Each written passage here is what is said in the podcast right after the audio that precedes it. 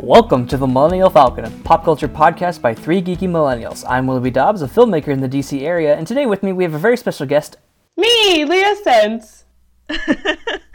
Leah is a friend of ours. She works at Walt Disney World, um, and she is a big fan of what we're going to be discussing today. So that's why we invited her here. Also, hi, I'm Anya Crittenden. I am associate editor at the Tracking Board. I wasn't here last week, and this week HT is not here, so it's a bit of a revolving door right now. HT is currently gallivanting across Japan, uh, having a great time from what it looks like. So we're very happy for her, of course. And this week um, is sort of a continuation of last week's episode, uh, which is all about politics and pop culture. Um, although the episode this week has sort of taken on a different tone, given the results of the election this week, and it's been a very difficult week for all of us, um, and trying to process everything. And so we're kind of reshaping this episode um, to talk about The West Wing and what it means to us. Because, you know, like Roger Ebert said, movies are the great creators of empathy. And I think you can apply that to sort of all art forms in general, um, including TV. And I think West Wing is a really great example of creating hope and empathy and optimism and kind of an ideal to strive towards. So that's what we're going to be talking about this week. Um, and let's get right into it. So, Leah, since you are our guest, what is your relationship with The West Wing? When did you start watching it? Why do you love it? Oh, Lay it on us. okay. I actually didn't start watching it until very recently. Um, two years ago, I say very recently, two years ago, um, I had best friends all throughout high school who watched it and were constantly talking about it. And I did the thing that you do when you're a teenager and people are trying to push something on you, and you're like, no, never. Yep. Yeah, same thing. Several years down the road, someone who also became my best friend, Ms. Anya Crittenden, um, gave me one more push toward it, and I went, okay, fine, I'll sit down and do this. And I instantly fell in love with the show because it's impossible not to fall in love with these characters, uh, given what Sorkin has given you. Um, and here we are today. I have rewatched this show so many times, even within that very small window, so many times, um, especially this election season. And I think a lot of us have done that. I think that's been the response for a lot. Um, we've gone back to either Parks and Rec or to this show, just because we want we want that hope and that optimism that you discussed. Yeah, we do. We need to. We need to see some sort of light in the future. We Yeah. need to make sure that keep reminding ourselves that we can keep fighting. Um, Willoughby, what about you? So, uh, my dad got the entire series on DVD uh, after the seventh season had aired um, in that little like box set that looks like a bunch of files and stuff. It's really cool. I have that same box set. yeah. So, um, Super cool. it was spring break of my senior junior year of, high school, and I had, you know, basically a, a week of doing nothing. I, I, I was not a very active kid and of like social variety, so I sat and watched The West Wing like seven days straight, and it continued on to the end of uh, junior junior year into into summer of just watching The West Wing either by myself or with my dad or my sister if she came home from college or work at that point. Yeah, she was out of college by then. Um, and so um, I watched the entire series for the first time on DVD. Um, watched like the special features after each season, um, and then I was caught up by midsummer of 2009. 2009. Um, and I haven't really watched. I haven't re- done a full rewatch of the series since, but I have watched. I've rewatched uh, select episodes, like uh, like when the government shut down in 2013. I watched the government shutdown episodes, or recently when the uh, first presidential debate of the of elect of this of 2016, uh, like the general election, not the primary. Um, I watched the uh, two or three primary, uh, I mean, two or three debate episodes that they've done. I did like the the one where they were at Camp David, and then they went to uh, the debate episode, and then I watched the, the live debate episode with uh, Santos and Vinnick. Uh, and then uh, I've rewatched a couple. I watched I like uh, right after I graduated from college. I, I started rewatching a little bit of like the Zoe um, kidnap episode uh, arc. Oh yeah. Mm-hmm. Um, and I and what struck me rewatching the series after living in Washington D.C. for five years was how much they actually filmed in the District of Columbia. I was actually Yeah. very surprised. Like, there's that episode where they actually walk on the mall to Congress, which is like a, a great moment in the series where they're just like triumphant and they're just trying to get things done. And they're like, we're just, we're gonna make a show of it. We're gonna walk on the mall towards Capitol Hill. I'm like, that's great. And they actually filmed on the mall. Um, or uh, during uh, Zoe's uh, kidnapping episode, uh, they actually filmed in Georgetown uh, under the Whitehurst uh, Freeway Bridge, and I was like, I've I've been there. I've I've gone down to that waterfront. I've I've been where they filmed this, and I'm like, oh my gosh, this is you know they tried to make it as realistic as possible, um, in in their setting. There, it's not some fancy you know. We're gonna shoot in Cleveland instead of Washington D.C. like parts of Captain America was filmed, even though they did film in D.C. for that movie too. Um, so I, I just uh, I've wa- just re- done some casual rewatching over the past couple years. Um, yeah. Cool. Um, An- I'm Anya, kind of what's what's yours? I'm kind of with you, sort of. Um, I remember my parents watched it when I was growing up. Uh, they were watching it live when it was airing. I didn't really watch it with them, um, but I remember them watching it, and so I didn't actually get into it until freshman year of college. Um, I my f- dorm room freshman year was right next to our RA's dorm room, and he was doing a big like binge of it, and so it kind of became this thing where like a handful of students would pile into his room, and we would all watch The West Wing together um, in our RA's room, and I just completely fell in love. Um, and then that, the summer after freshman year of college, um, I bought the whole box set and binged it that entire summer. So, summer of 2011 is the first time I watched it all the way through for the first time. Um, and like both of you, I fell instantly in love because how can you not? Um, and also like you will be i've never done like a full rewatch of the show but um especially being on netflix now i will just like pull up random episode when i'm in the mood and just watch um so, like i i did it with you same um when like events are happening. Like i remember when the filibuster was happening recently and so i watched the stackhouse filibuster which is a great episode partially because of just being the west wing but also because donna saves the day and donna is my girl.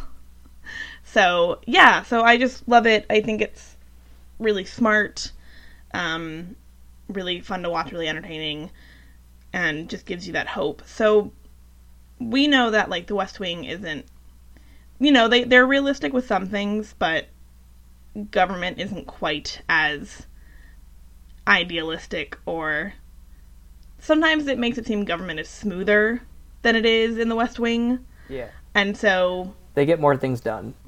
Yeah. So many things done. a lot of things. It's pretty incredible. I wish we could get that many things done. Um, I'm worried about like Obama's legacy right now, and all the things he got done and what's gonna happen. Yeah. That's the, Yep. that's the, the big fear right now. so worried. So, even though it's unrealistic, what do you guys get out of it in Um, reality? the the fact that they're like a, a workplace family uh, i always love those ensemble casts that are kind of like found families um, and you know they're all kind of dysfunctional people with their real families but then when they come together in the west wing it's like they're such a tight knit group that you know they can basically they basically read each other's minds before they speak anything um, so I, Do you have a favorite character, Willoughby?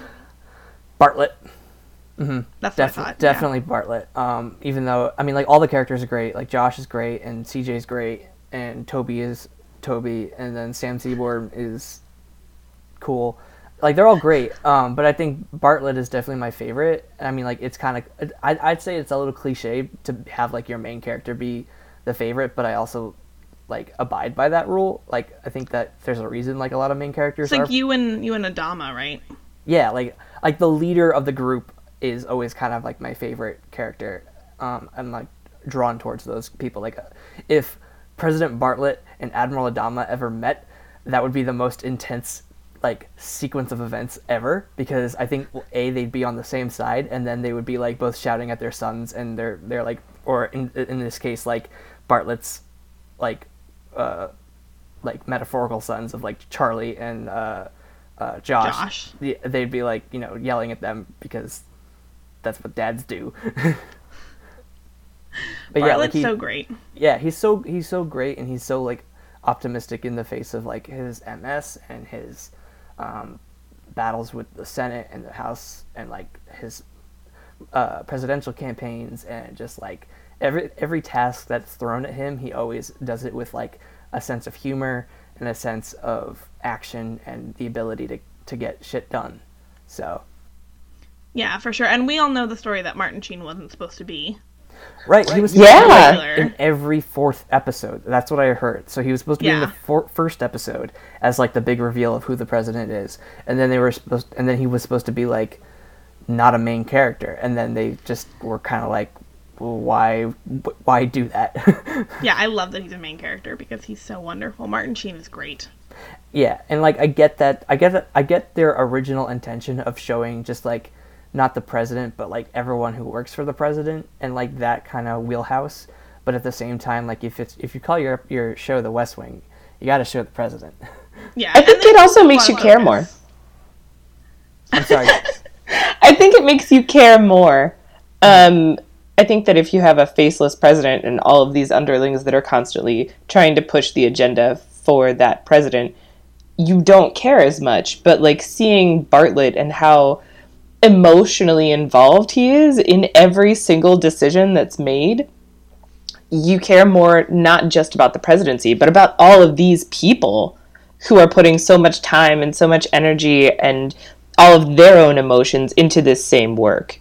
right. Like if they if they did like a presidential election, but they never showed the president, that would be weird. I mean, I guess that's kind of what that's kind of what Veep does. Like you never saw President Hughes on Veep, but that was almost sort of like the joke. Um, was that Selina never worked with the president on anything real? Um, so like that was uh, that was almost like the inverse of that of what the West Wing is. Uh, and so like I think that's that that's a good point is that you care about what whatever the president cares about, you care about it too. Yeah, Leah, what about you? Do you have any like favorite characters? Oh, I'm just so glad that you asked. Oh boy. I identify the most with Josh Lyman. We are very similar people, but I How want is that to possible? be. He's a Slytherin. You're a Hufflepuff. I d- it's don't ask me questions I can't answer. He's like the most Slytherin Slytherin to ever slither. Shh, it's fine. Um, I identify with Josh, but more than anything else, I want to be CJ, and I think so many of us do. Um, I can't describe coherently how much I love CJ and what she stands for. Um, I love her super long, overarching storyline where she puts in all of this work and eventually gets to be just below the president. She has the biggest job in Washington that isn't being the president. Um, but her story of how she gets there and everything that she has to go through is so great to watch. And she still retains a sense of humor through it all because it's Allison Janney and you can't not have her be humorous. Um, but she also cares so deeply about everything. The Women of Qumar as an episode destroyed me. It's Um, a good and I, episode. it's so good, and you realize that she doesn't always love her job. You know, she she's always on board to do the job, but when it comes down to it, she doesn't have to love and stand behind everything that she does. Um, and to see the duality of that is very important, I think. Um, Yeah. To see that, yes, we are all working as a team, and yes, we are all putting on a united front, and that's what an administration is supposed to do. But sometimes that's really, really hard. Yeah. Yeah, and I mean, she didn't even start in politics. Right. No, she started out as a publicist. Um, and so, you know, you do sort of get to pick and choose the things and the projects and the people that you would like to represent doing that sort of thing. Um, but when you are called to serve like this, obviously there are going to be some decisions that are made that you're not going to agree with. And in that episode, at the very end, when you see her go into the briefing room, and the first thing that she does is make a joke, even though you know she hates what she's about to say. Yeah. It's a great moment. Um, and embodies it embodies her entire character, I think, in one episode. Yeah. Good. Um I feel like I identify most with Sam Seaborn. He's everything. He's the optimist, idealist that I strive to be. Um, but I also really love Josh. And then Donna, though, is probably my favorite character because Donna is just everything. Because she, I mean, the fact that she started like she got her job at the White House by basically just saying like, "Hi, I'm your assistant," to Josh when she like wasn't his assistant when they were on the campaign trail That's my favorite thing. she just like asserted herself and proved herself and lo and behold she ended up working in the white house which is amazing. Um, there's that episode where she calls her teacher with bartlet and like tells her teacher where she is that she's in the white house and it's because of that teacher. And it's just so great. I just think donna has really great growth and she's just a really endearing admirable character. And I always say so we've all watched all seven seasons. There are people who do not watch past season 4 because that's when Aaron Sorkin left the show and so they just don't keep watching which is a little silly to me because it's still the West Wing, there's still like story to be told and the later seasons are very different in tone sometimes. Um, the Toby stuff is all awful and we can just forget that it ever happened. Um, but there's a lot of really great stuff too, and I feel like I always say that Sorkin leaving was the best thing that ever happened to Donna because she finally grew in those later seasons. You know, she like started working on a different campaign opposing Josh, ended up on the Santos campaign, ended up being the chief of staff for the first lady by the end of the series. And I just think watching her growth is pretty amazing because she's not you know the most the flashiest character. She doesn't have the flashiest job in the white house. But they give her an arc and they give her character. And i really love that. I have a question for you, Anya. yes. Regarding Donna, do you think that she is supposed to be sort of the audience surrogate? that's a really good question. I mm, that's a really good question. I i feel like she can be but i'm not sure that she was intended that way because I think I think I see where Leah's going with this, where she asks a lot of questions about like things that are happening. Like she's Yeah. not because she because of where she is on the totem pole. She kind of has to figure out what's going on because everyone else already knows what's going on, and Yeah. because they're so because they're because they're already on like mission mode. She's kind of tr- like, why is Josh running around the office? Like she's that's like her goal is like, what is he doing? What how can I help her? How can I help him? And then like the like because we might know like certain things might be happening, and then she gets like more information. Then we're like, oh, yeah Or, like, she kind of asked the questions the or if there's like a asking. code word that you know one of one of these folks will say, and she's like, what does that mean? Like what's, and then she'll be, and then they'll be like, they explain it to her, and then she's like, oh, and okay. then we're like oh yeah, and then we get it. Well, I mean, it's really funny. Sorkin always says when he talks about Donna that like he, I guess he met someone who was like the assistant to the chief of staff when Clinton was in office, Bill Clinton. Obviously, it's very sad.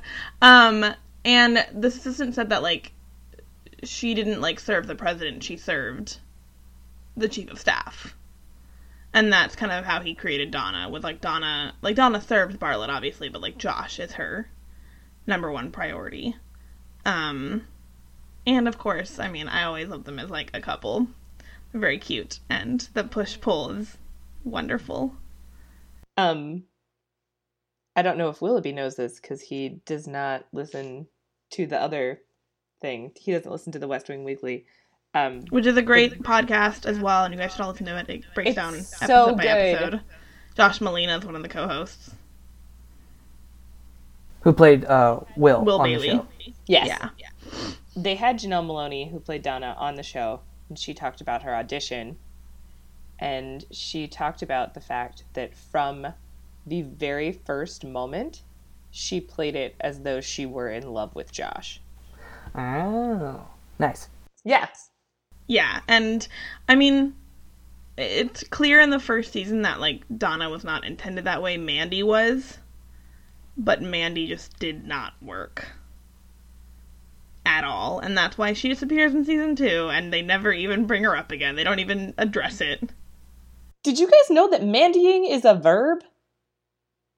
Is it from this from the show? It is from the show. Um, I was talking to a friend recently about the West Wing, and they went, "Oh wait, this is Mandy, isn't it?" And I said, "Yes." And they went, "That's like a thing, as a trope, apparently, that people get mandied.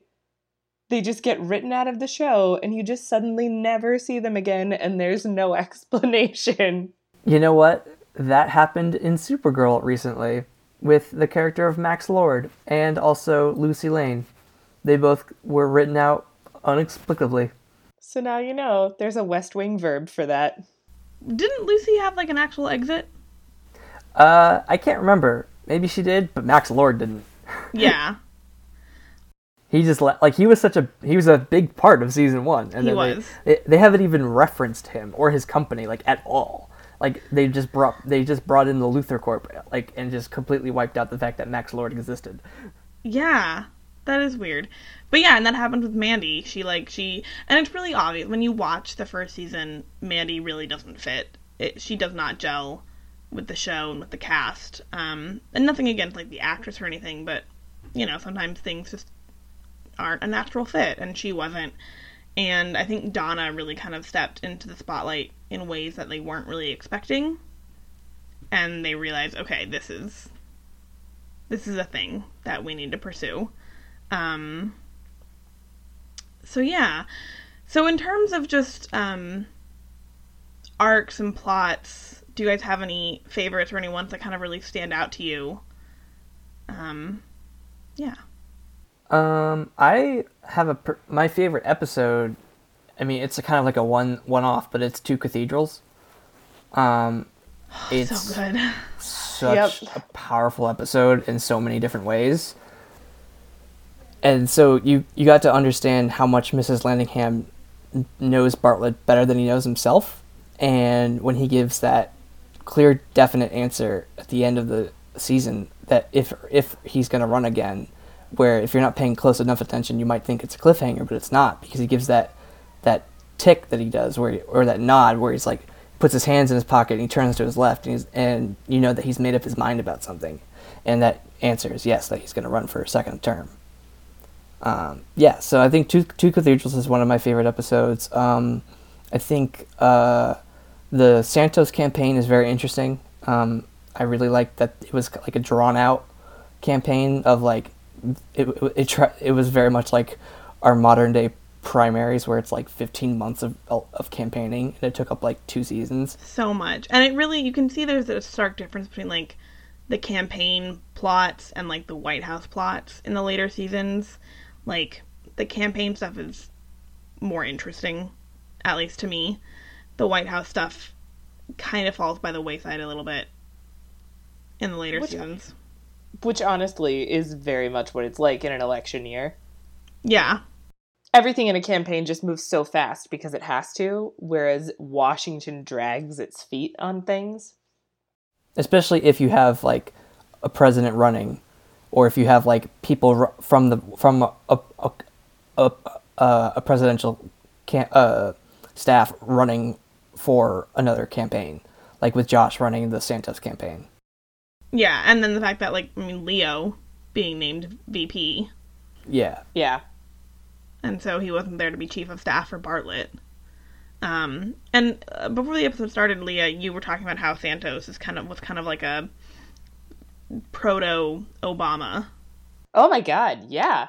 Um when I was watching those episodes because I came into the game so late on the West Wing front, I watched them and all I could think was you guys predicted an entire election. Um, because Alan Alda was very like as a character very much also reminded me of John McCain. Yeah. Um and I don't just mean that in terms of like generic old white dude. Um and the fact that Santos is a person of color. Right. And Santos cared about a lot of the same things that Obama was pushing in his campaign. Um and like was also so much younger and he had this wife and these kids and no one was kind of sure what that was going to look like in the white house um and so to watch that whole arc was very interesting to me having already gone through that whole election debacle before um so yeah it was really nice to see both of those things yeah and santos was a great character I loved Santos. He was awesome. Um, and I really, yeah, that campaign was really interesting. And I mean, that's the thing is the show does draw on a lot of real life events. I mean, primarily from like the Clinton administration, but they have plots, you know, that were like inspired by things that happened during like Reagan era or even earlier. Um, you know, and they address a lot of issues kind of head on. You know, they talk about LGBT people in the military, and they talk about a lot of things that are very relevant to us. And I think that's why it kind of speaks so much to us, is that it's issues we directly care about. Um, do you guys ever find that the show is sometimes almost too on the nose? Yeah. yeah I think that's Sorkin's problem. Um, that's he's always very much. I mean, he can. We've we've talked about Sorkin in the past on this podcast where he can be a little bit preachy, um, especially when it comes to like the newsroom. Um, but I think that you know, in in the fact that The West Wing is an entire show dedicated to politics and liberal leaning politics, um, you you can kind of see that there's some times where it's kind of like we get it, but at the same time, uh, the West Wing aired. You kind of have to remember when the West Wing aired, which is at the height of the Bush power Bush um, era. So like there was a lot of things that, I mean, Bush had a historically low approval rating. Um, no one liked the war in Iraq. You know, there was a lot of things that people had um, that they were upset about, and the West Wing kind of addressed those with their like um, situation in Qumar.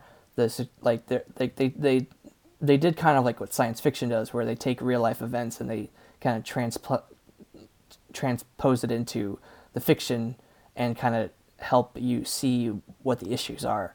And sometimes they take a stance, sometimes they take the stance that you kind of are expecting Sorkin to take.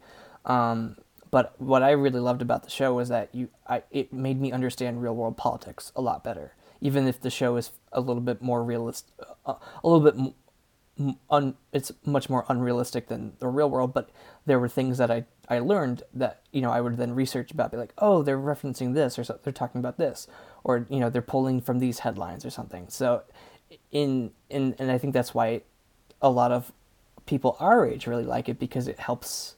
It's almost like a supplement to the real world where you can kind of figure out what's going on in the world of politics. Um, and how how how you can kind of almost relate it back. It it humanizes the the big events of our of our time.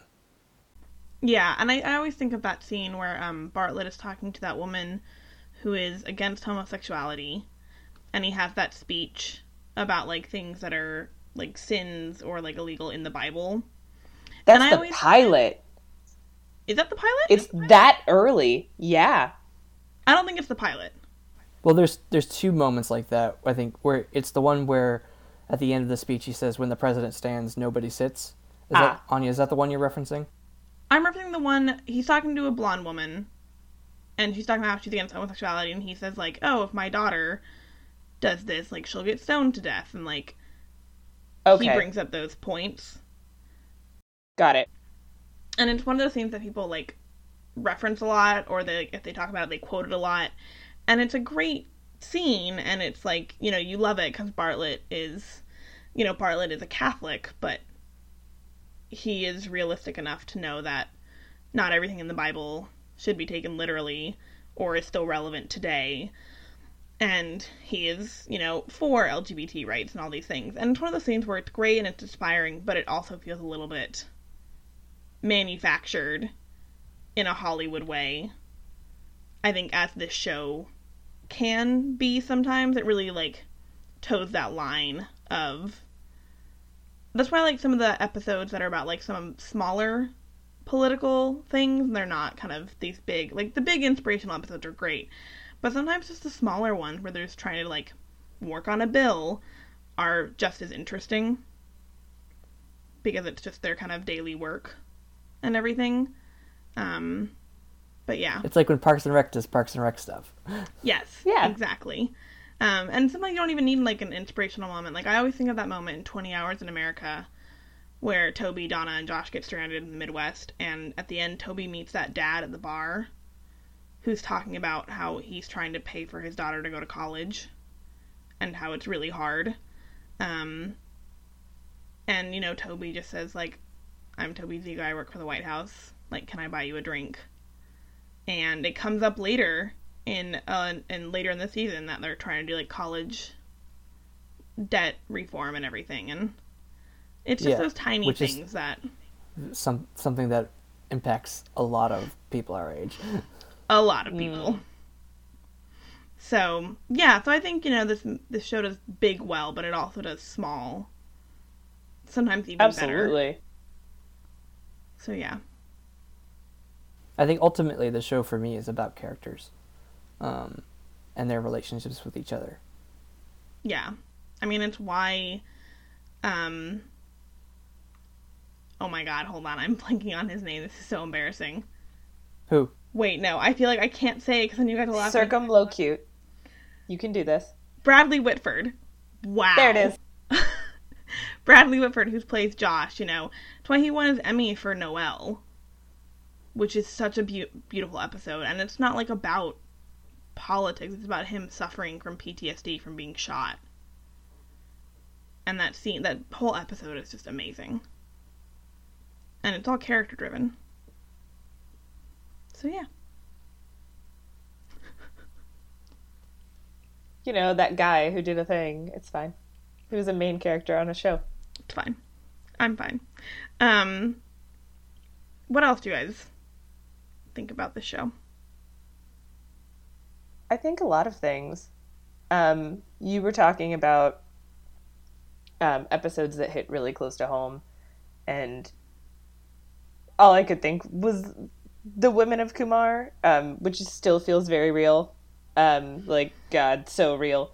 Um, but on the complete other end of the spectrum, I just watched it this morning, um, and I like messaged you about it because I was so excited. I also watched The Supremes Yes.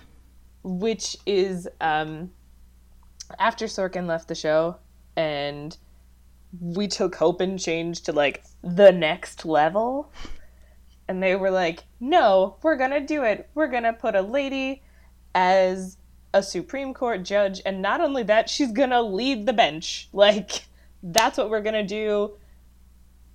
And it didn't start out that way. The episode starts out and they're like, nah, no thanks.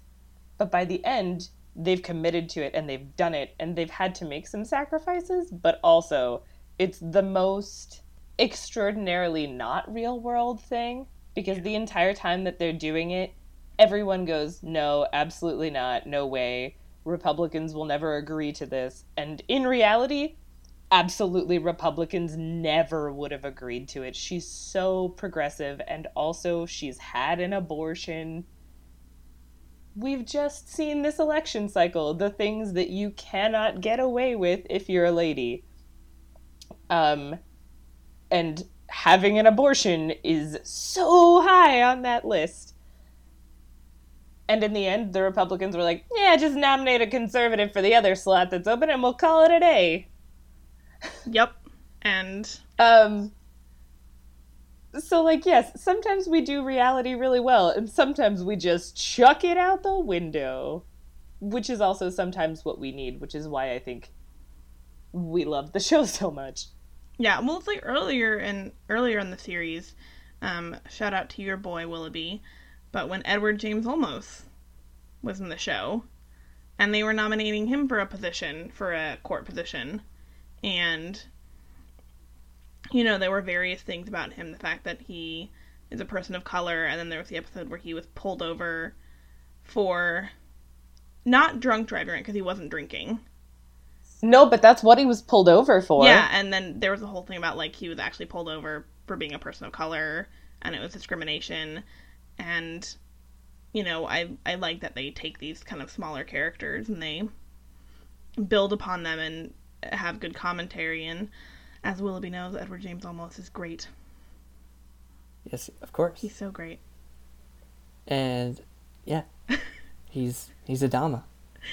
He is Adama. That's true. Who's wonderful. Um, We should do a Battlestar Galactica p- episode I'd be so at, down. at some point. I'd be point. so down. I don't think HT's seen it though. We could just do it when she. We could do it when she's gone. Yeah. I just want to talk about what a mess guys Baltar is. Is that what happens when HT is gone? You just invite other people to show up. HT is important, guys. Love her. It's the best. Topic. You know, not we haven't we haven't seen everything that we've all that uh, everyone else has seen. yeah. So like, she hadn't when we did our Star Trek episode. It was just me and Anya because HTA had that week off, and also we wanted to talk about Star Trek, and she hadn't she hadn't seen most of. Always it. talk about Star Trek. Yeah, yeah, and like this is we know we've talked about it in the Whedon episode, but I am a much bigger fan of Sorkin. Um, in terms of egotistical, preachy writers. Writers.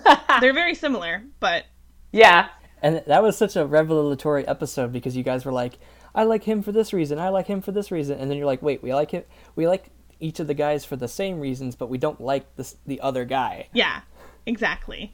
Um, and so like Sorkin can get really preachy, but I I find that I like his preach better than Whedon's preach. I also just think Sorkin is more my sense of humor. Like Whedon can get very sticky, and Sorkin I feel is just much a much drier wit, which I really appreciate. And I mean like, who isn't laughing hysterically when Bartlet's in the Oval Office and he's like drugged up, and like Oh my god. Toby's there and like who isn't that hilarious? Like that is so hilarious. Who's not laughing? Or the or the moment when uh, Stockard Channing cuts the tie off of Bartlet right before the debate. Yes. Or Yes. when CJ has a root canal and Josh has to do the press briefing and says that they have a secret f- fight to or secret plan to fight inflation. Yeah. There are all of those like out and out hilarious moments, and then there are like all of the stupid things that they're shooting at each other throughout the day that get you through a, like a really heavy episode. And I appreciate like there are both levels there. Yes. Yeah, like the all the walk and talks are great because they're always kind of humorous. Well, let's talk about walk and talks because like that's become a thing. My favorite walk and talk of all time is super humorous. It's the one where Josh and Sam are walking somewhere and talking about something. Obviously, this is just really descriptive. But as they're walking, they realize that neither of them knows where they're going. Yes. And they're like, wait a minute, I was just following you. Okay, we're never going to tell anyone that this happened. So good.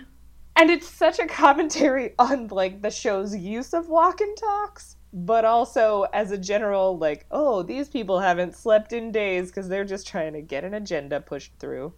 Also, side note: when Bradley Whitford guested on Parks and Rec, the opening sequence was a walk and talk with Leslie and Bradley Whitford's uh, town councilman character, city councilman character, and it was like, uh, and then the the episode title was a reference to um, uh, a, a West Wing episode. And there were so many like little hints. Like I think uh, Bradley Whitford on his desk as a city councilman had like his character's name for for for city councilman, like you know, how the Bartlet for America napkin. Yeah, it was like, it was there like were a lot of moments his like I name was just for looking that up. Pawnee.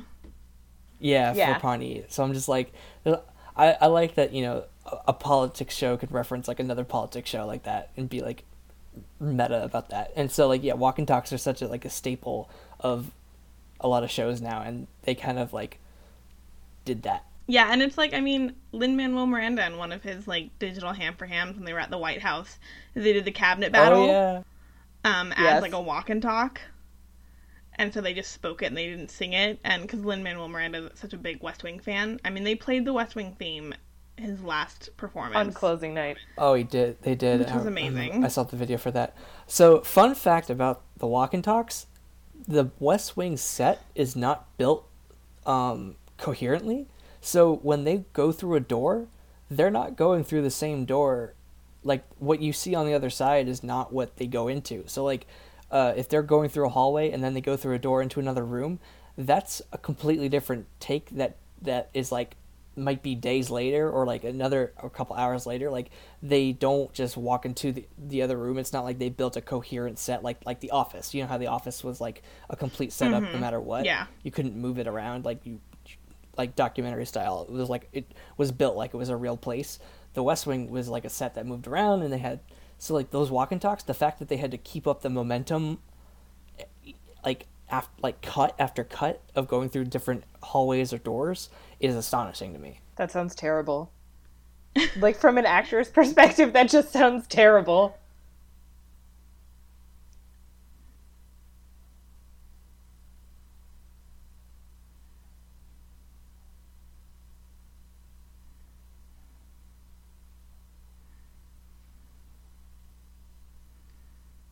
That is crazy. I mean, this whole show, like when you think about it, is so ambitious.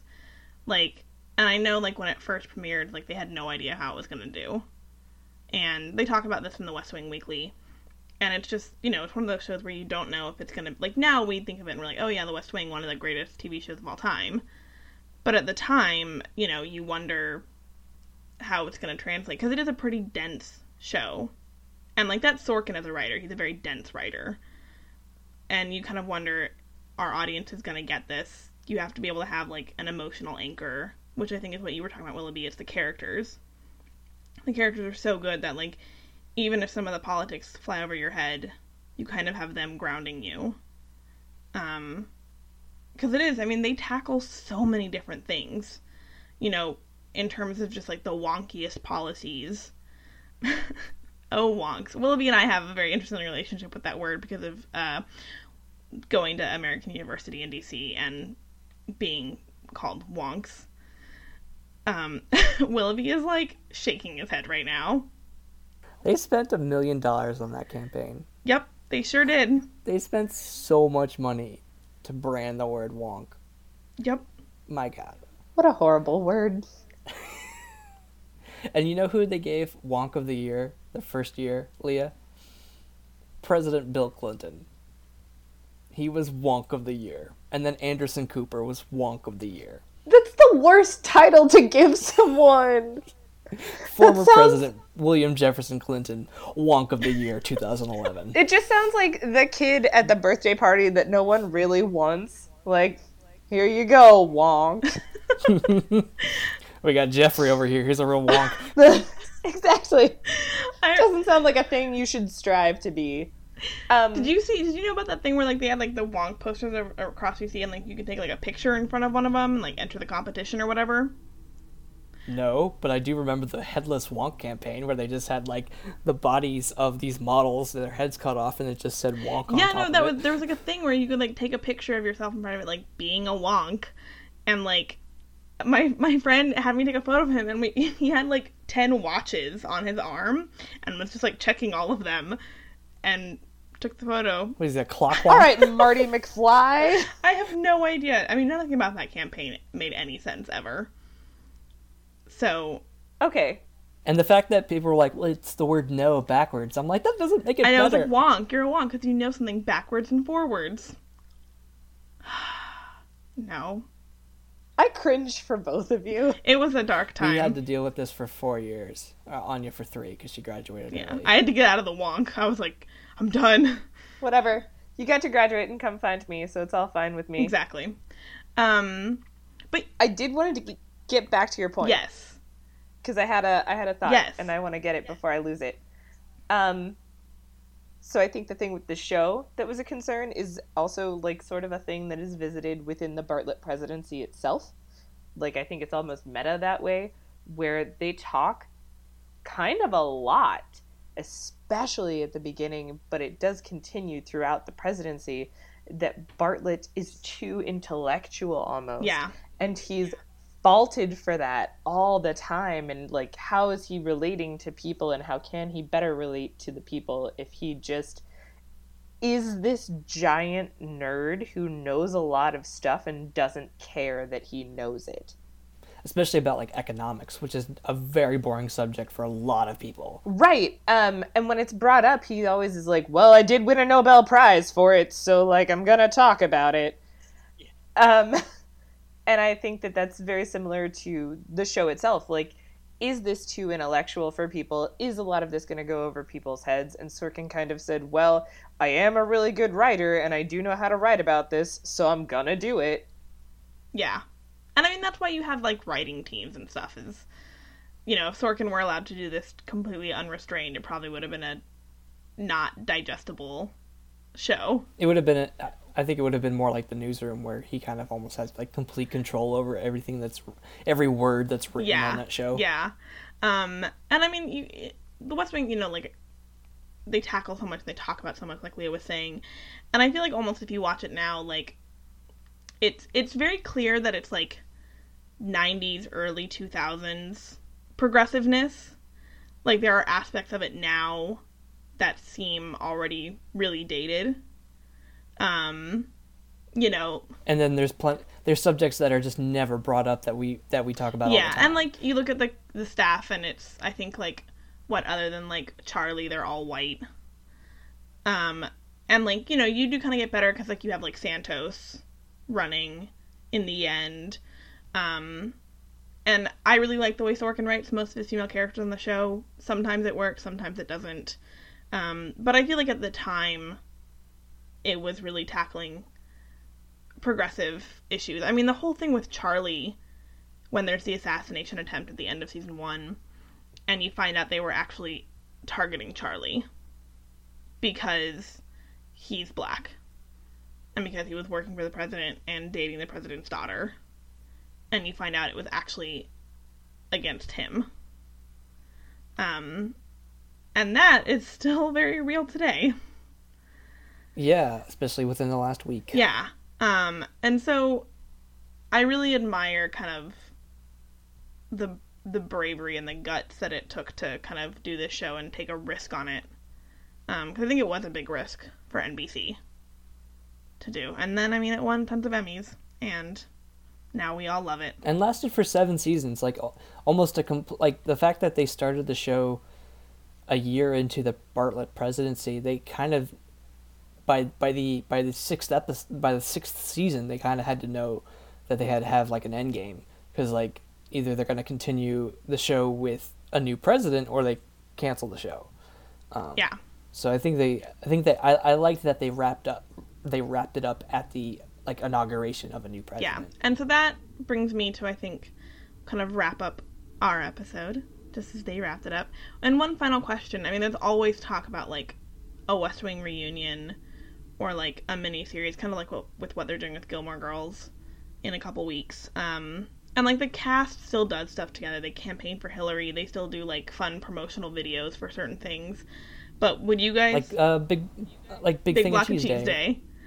Yeah, big block Um, of cheese. Would you guys ever want to see like a sequel or like a mini series, a continuation of the series? I would say a mini series and like one season of it because I think there's like what can they it it would have to be like a getting the band back together type of thing because everyone at the end of the show was in such different spots than they were while the show was like you know like what Josh was doing. I mean that that's the thing is if, if they do like a real time um f- time progression the Santos campaign is over or the Sam like any the Santos uh, administration would be over even if he had a, a, a two term if he had a, a second term so you would have to figure out what they're doing and I think it would have to be more character driven than plot Yeah. driven it would have to be like some like I hate to say it but like a death in the family like something to bring the group together at this point in their lives Yeah. What about you, Leah? Um, I'm always really wary of getting the band back together.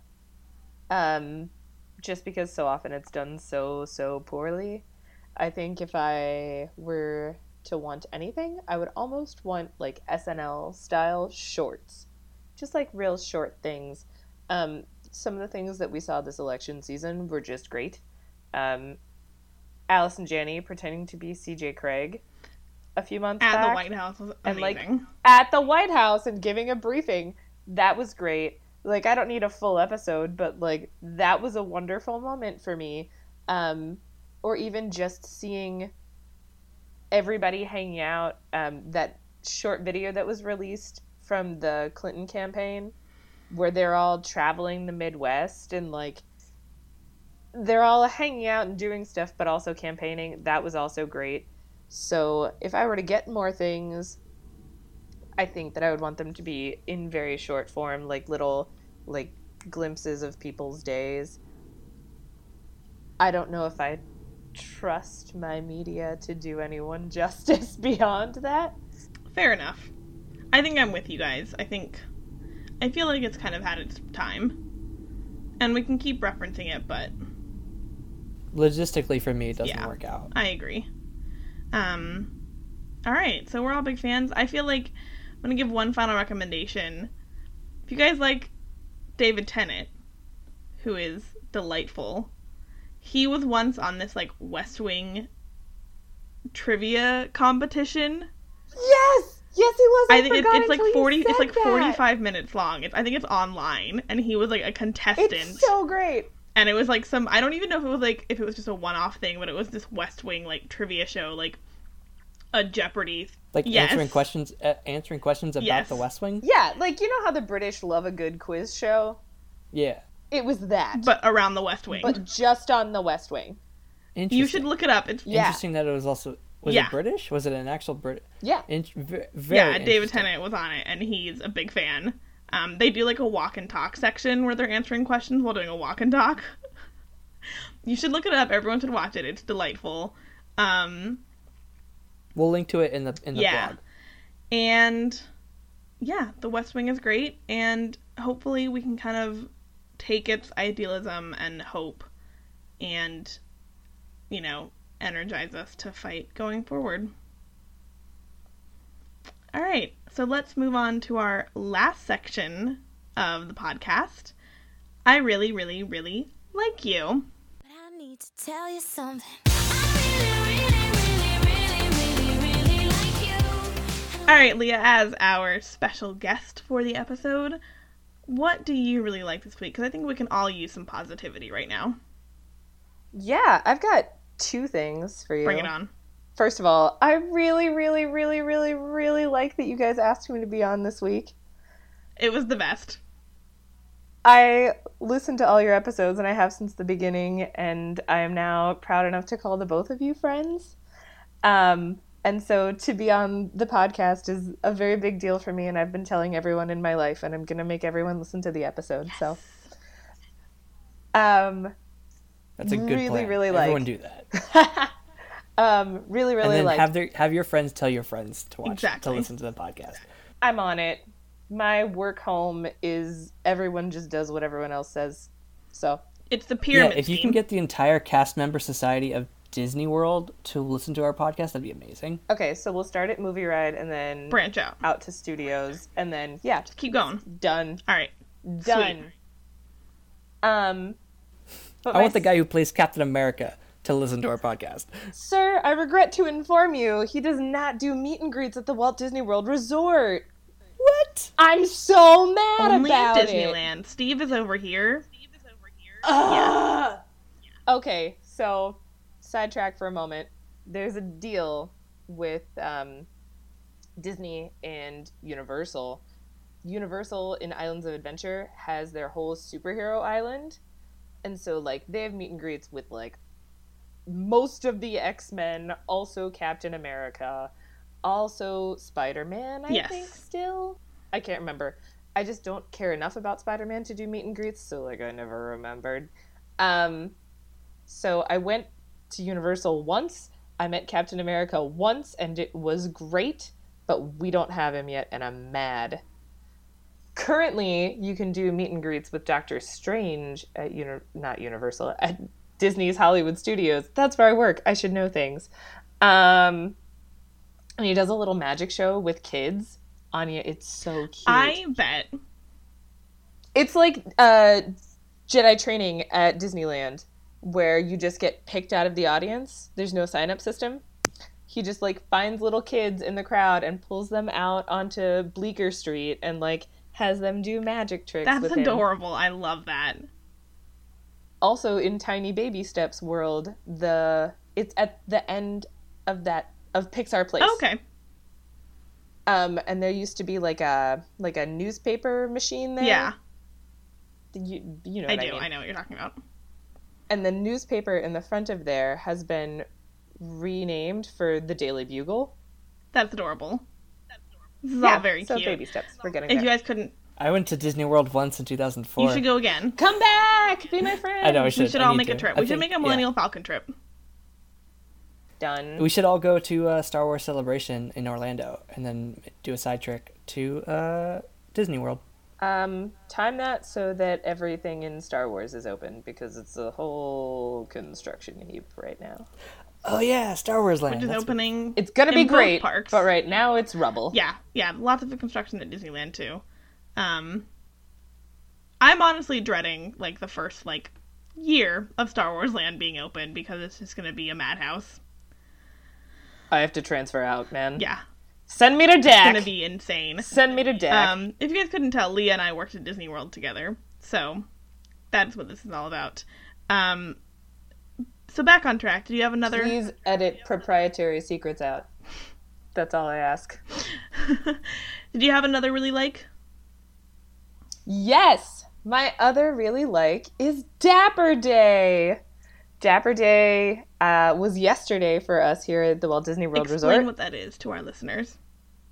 Wouldn't I love to?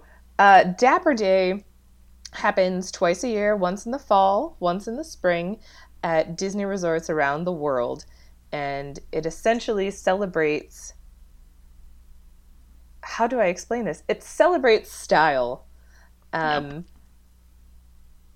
Back in 1955, when Disneyland first opened, everyone dressed up to come to the theme park because this was a new experience and no one knew quite what to do for it. So women came in like full dress pearls and heels for the event, and men wore suits, and it was an occasion.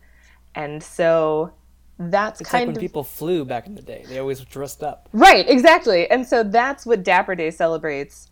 Um, it's like it's the first day of Disneyland all over again, and everyone comes in their best attire. Um, usually that is vintage, but it differs obviously from person to person. Um, and so I got all dressed up in my 1950s best and walked all around the World Showcase at Epcot yesterday.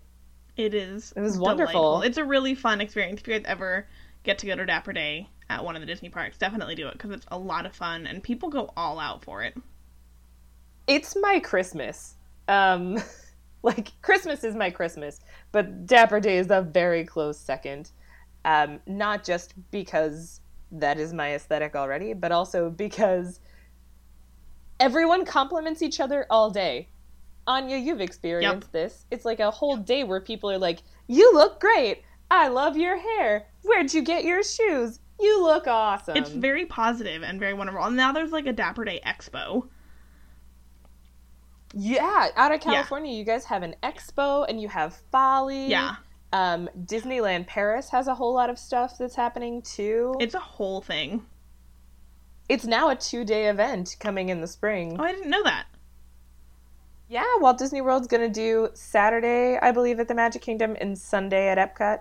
That might be So flip it's gonna be like Dapper Weekend. Oh my god, it's gonna be great! I'm so excited. It's it's gonna be like the progression of Harry Potter on ABC Family, where it starts out as a day, and then it starts out as a weekend, and then it's gonna be Dapper forever. Forever.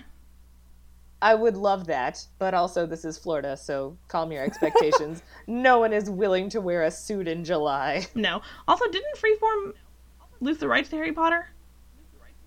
Yeah, they're losing it soon. So No more. No uh, more Freeform Harry Potter weekend. No more. No more live tweet. No more Harry Potter hashtag live tweets.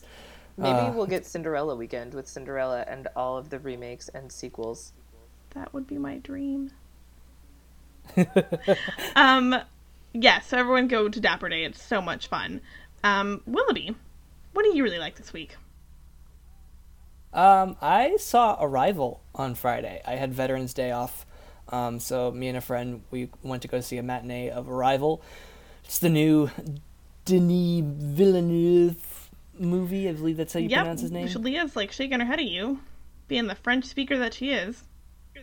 Denis Villeneuve. Sure. um, uh, I took four years of French. Could not tell you how to say hi. No, I, I know. Um, it's uh, uh, yeah, but no, the movie is great. Um, Amy Adams stars in it. Jeremy Renner stars in it. Uh, it's very there's a mystery behind it, and it's kind of it's very Lost esque. I'll I'll say that much. Um, and it's very beautiful. The cinematography is gorgeous. Um, it's very character driven. Uh, the plot can be a little wonky sometimes, um, but it's more about the characters in in in a sense the same way Lost is. Um, and I really like it. Um, it's probably it's definitely one of the best movies of the year. Uh, and uh, I, I recommend. Well, I mean, to anything he does, I feel is like a plus in my book. I, I've never seen a movie by him I haven't liked, and like been blown away by.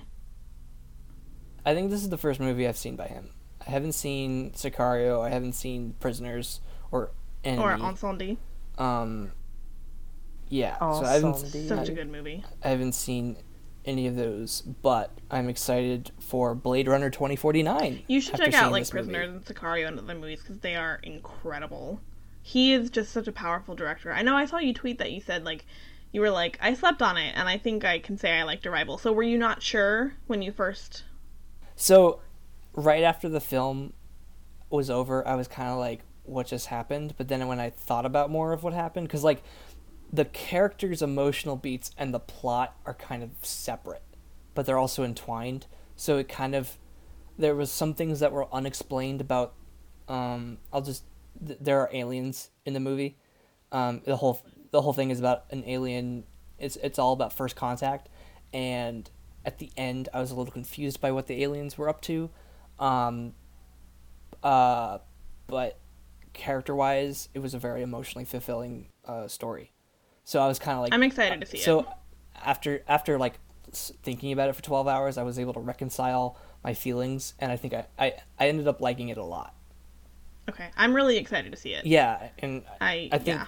and I, I'd like to pick your brain about the movie afterwards. Yeah, I'm wondering what Amy Adams is gonna be nom. I'm sure she'll be nominated. I wonder if it'll be for this or for Nocturnal Animals. Oh, I'm not sure.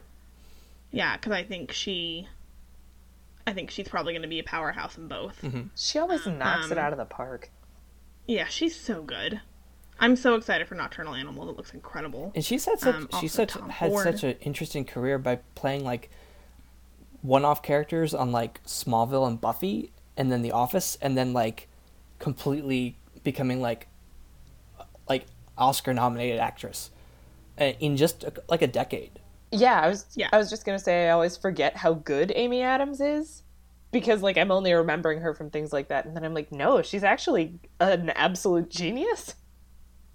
She's an amazing Yeah, singer. she's incredible. Enchanted, that whole thing. Yes, Enchanted, such a good movie. Um, yeah, well, I'm excited to see it. We'll have to talk about it once I get around to seeing it. There are so many movies out to see. Yeah. Like I finally saw Moonlight and Doctor Strange. I saw that last they're week. Still, yeah, and I liked both. Um, put a lot of Doctor Strange thoughts on Twitter. I saw that. I I a like I of favorited every single one of them. I saw that. Um, but like, there's like Loving is out and Arrival's out. And I still want to see The Handmaiden. There's just too many movies. Um, you should just take a week off and just go see a movie every day. cool. I can definitely do that. Don't do that. Keep your I job. have.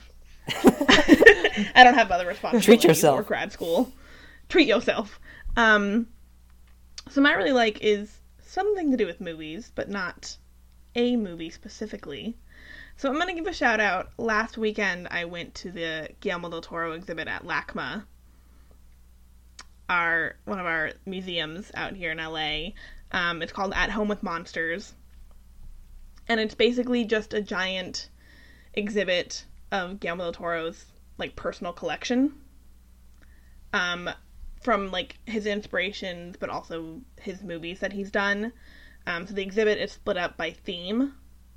So like it, there's like a theme on like monsters, and it talks about you know it has Hellboy in it, and the creatures in Hellboy. It has Pacific Rim and the kaiju, and it just has all these different movies. And you have like de- there's a, a section on death, a section on childhood and innocence, um, and so it's you know props from his movies, uh, costumes, concept art, but then it's also you know he was really inspired by Lovecraft and Edgar Allan Poe, and so there's like stuff from both those writers in the exhibit, and it's just all his personal collection that he has at home, and they brought it in for an exhibit. It's going to be a traveling exhibit.